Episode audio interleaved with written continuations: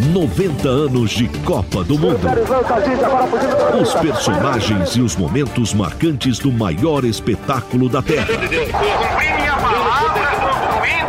Mais um podcast da Jovem Pan. Apresentação: Tiago Uberrais.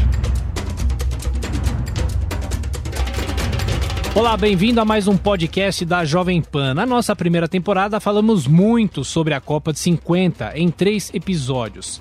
E nesse capítulo a gente conta a história de Zizinho. Mas antes, viagem no tempo. Clima de Mundial em pleno Brasil.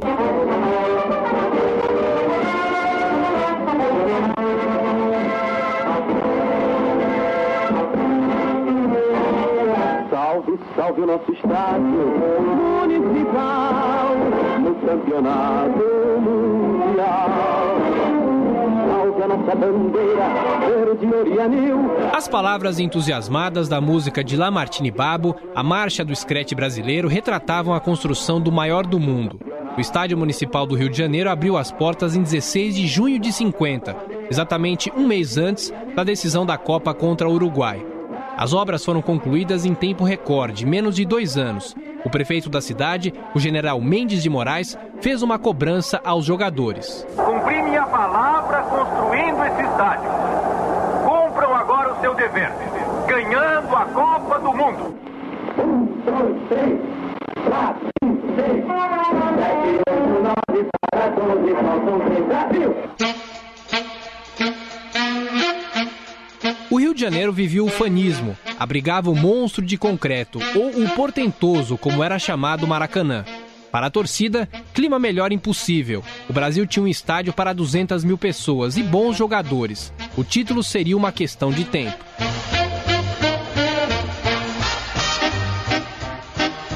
Mas o recém-inaugurado Maracanã conheceu em poucos dias o céu e o inferno, a alegria e a tristeza. A seleção comandada por Flávio Costa disputou no estádio cinco dos seis jogos que fez durante a Copa. As duas goleadas, 7 a 1 sobre a Suécia e 6 a 1 diante da Espanha, foram os momentos de glória do maior palco do futebol naquele Mundial. Aliás, a vitória sobre a Fúria ainda está na retina do médio volante Bauer. Eu acredito que não jamais vai acontecer o que aconteceu no Maracanã e não sei, e não sei quem.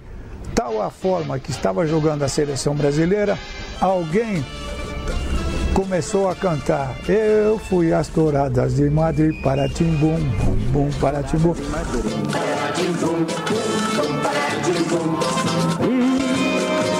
Quase não volto mais aqui pra ver Bom, de repente estavam as duzentas e tantas mil pessoas no Maracanã cantando.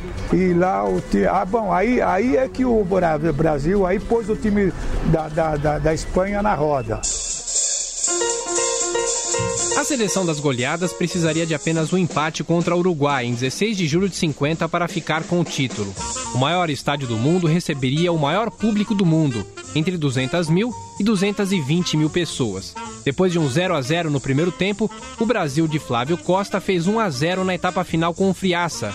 No entanto, depois sofreu empate, como lembra o técnico. Um defeito de defesa no sistema brasileiro e o Giga fugiu com a bola até a linha de fundo, deu para trás. O Schiaffino que vinha correndo pela meia direita bateu um chute indefensável. Esse gol liquidou com o Brasil. O público, que eram cerca de 200 mil pessoas no Maracanã, o público ficou mudo. Compreende? E aquele silêncio veio atingir os nossos jogadores que sentiram maior responsabilidade e não reagiram. Compreende?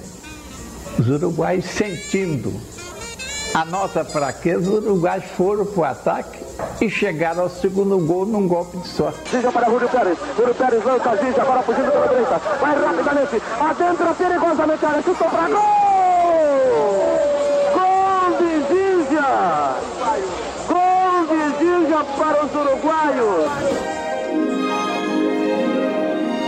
Mas Schiaffino e Didia deixaram o monstro de concreto em silêncio. Um clima de luto retratado pelo locutor Pedro Luiz pelas ondas da Pan-Americana. Parece mentira aquilo que estamos vendo. Quando tudo era favorável, quando tudo estava do nosso lado, quando nosso time acertou, quando exibiu o futebol, quando jogou para todo mundo em Maracanã, quando ninguém no mundo tinha dúvida do campeonato vencido pela equipe brasileira. Eis que o Uruguai lutando com fibra, lutando com denudo, lutando com confiança, levanta o título, tira a última hora do Brasil, o título de campeão do mundo de 1950. Depois dessa festa grandiosa e espetacular que chamou a atenção de todos os brasileiros para Maracanã.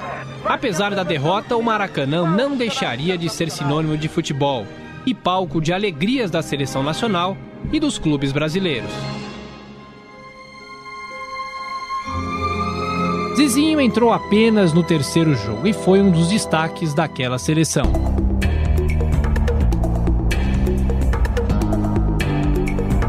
Tomás Soares da Silva, ou simplesmente Zizinho, faz parte de uma geração injustiçada da história do futebol brasileiro. Para Rúlio Pérez. Rúlio Pérez lança para fugindo pela direita. Vai rapidamente. Adentra perigosamente área. Chutou para gol! Gol de! Gol de para os uruguaios. O gol de Gija no jogo decisivo da Copa de 50 acabou com o sonho do título e manchou a carreira de atletas inesquecíveis. Zizinho, mestre Ziza, que morreu em 2002, tentava disfarçar a frustração pela perda do Mundial em pleno Maracanã. Eu saí tranquilo. Eu não me lembro como saí, nem sei como cheguei em casa, sinceramente. Se perguntar isso, eu não sei. Eu que eu peguei o rumo de Niterói. Não sei com quem falei, não sei, não sei de mais nada, nada, nada. Sei quando cheguei na minha casa, minha família estava num desespero danado, deu uma bronca danada com todo mundo, não é? Mas no dia seguinte eu saí, só não conseguia dormir de noite. É, foi muito duro perder uma Copa do Mundo. Hoje não, hoje a Copa pode perder, que ninguém liga mais troço, que aquela, aquela perdemos e hoje eles falam nisso. Antes do duelo final contra o Uruguai, a seleção goleou a Suécia por 7 a 1 e a Espanha por 6 a 1. Para Zizinho, a torcida e a imprensa já davam um time treinado por Flávio Costa como campeão. O Brasil, como, um país que não podia perder, foi as duas vitórias que nós tivemos contra a Suécia e contra, e contra a Espanha. A partida na Guiabana foi uma partida bem difícil. Inclusive, inclusive tem, um, tem um jornal do Rio que publicou uma fotografia do Brasil campeão do mundo na véspera. Temos que a maior arma que você pode dar ao inimigo, não é? Colocar uma faixa de campeão na véspera numa partida, você é uma arma tremenda. Você bota o time lá, dopa, dopa o time. Como tivesse dado dope ao time, né? Zizinho atuou com as camisas de Flamengo, Bangu, São Paulo e Audax Italiano. O jogador lembra que na semana decisiva da Copa, a seleção brasileira mudou de concentração, deixou a Barra da Tijuca e foi para São Januário. A, a, a preparação para a Copa se acabou nas vésperas da, da, Copa. Porque quando nós estávamos lá, no, lá, no, lá na, na, Barra da Tijuca, naquela época nenhum jornalista tinha, tinha, tinha carro, ninguém tinha automóvel no Rio, só os bacanas tinham automóvel em 1950. Então nós ficamos lá isolados mesmo. Nós, nós estávamos concentrados realmente. Quando viemos para São Januário, acabou a concentração. Foi a desconcentração total. E depois nós jogaram em cima da gente o estádio, né? O prefeito da cidade, quando nós entramos no campo, eles tinham dado um estádio a gente e que exigia da gente uma, uma vitória contra, contra o Uruguai. Jogou todo esse peso daqui do Maracanã, um estádio que eu não lembro. 1950 era ano eleitoral. Os políticos entravam e saíam de São Januário, campo do Vasco da Gama, que era a base da seleção. Virou um circo a coisa. Eu, e, e nós tivemos que sair duas horas da, da mesa no dia do jogo para atender, para ouvir discursos de políticos. Isso, isso, é uma desconcentração total. Quando saiu um, veio entrou o outro, Ademar de Barro, Cristiano Machado. Dizer, não tinha nada que entrar político lá. Nós tínhamos que jogar uma partida de futebol. Mas isso, vai culpar o Flávio disso? Não. Quem autorizou ir foram os dirigentes. Não, ele não podia dizer não. Pô. A história da derrota do Brasil de Zizinho é até hoje passada de geração em geração.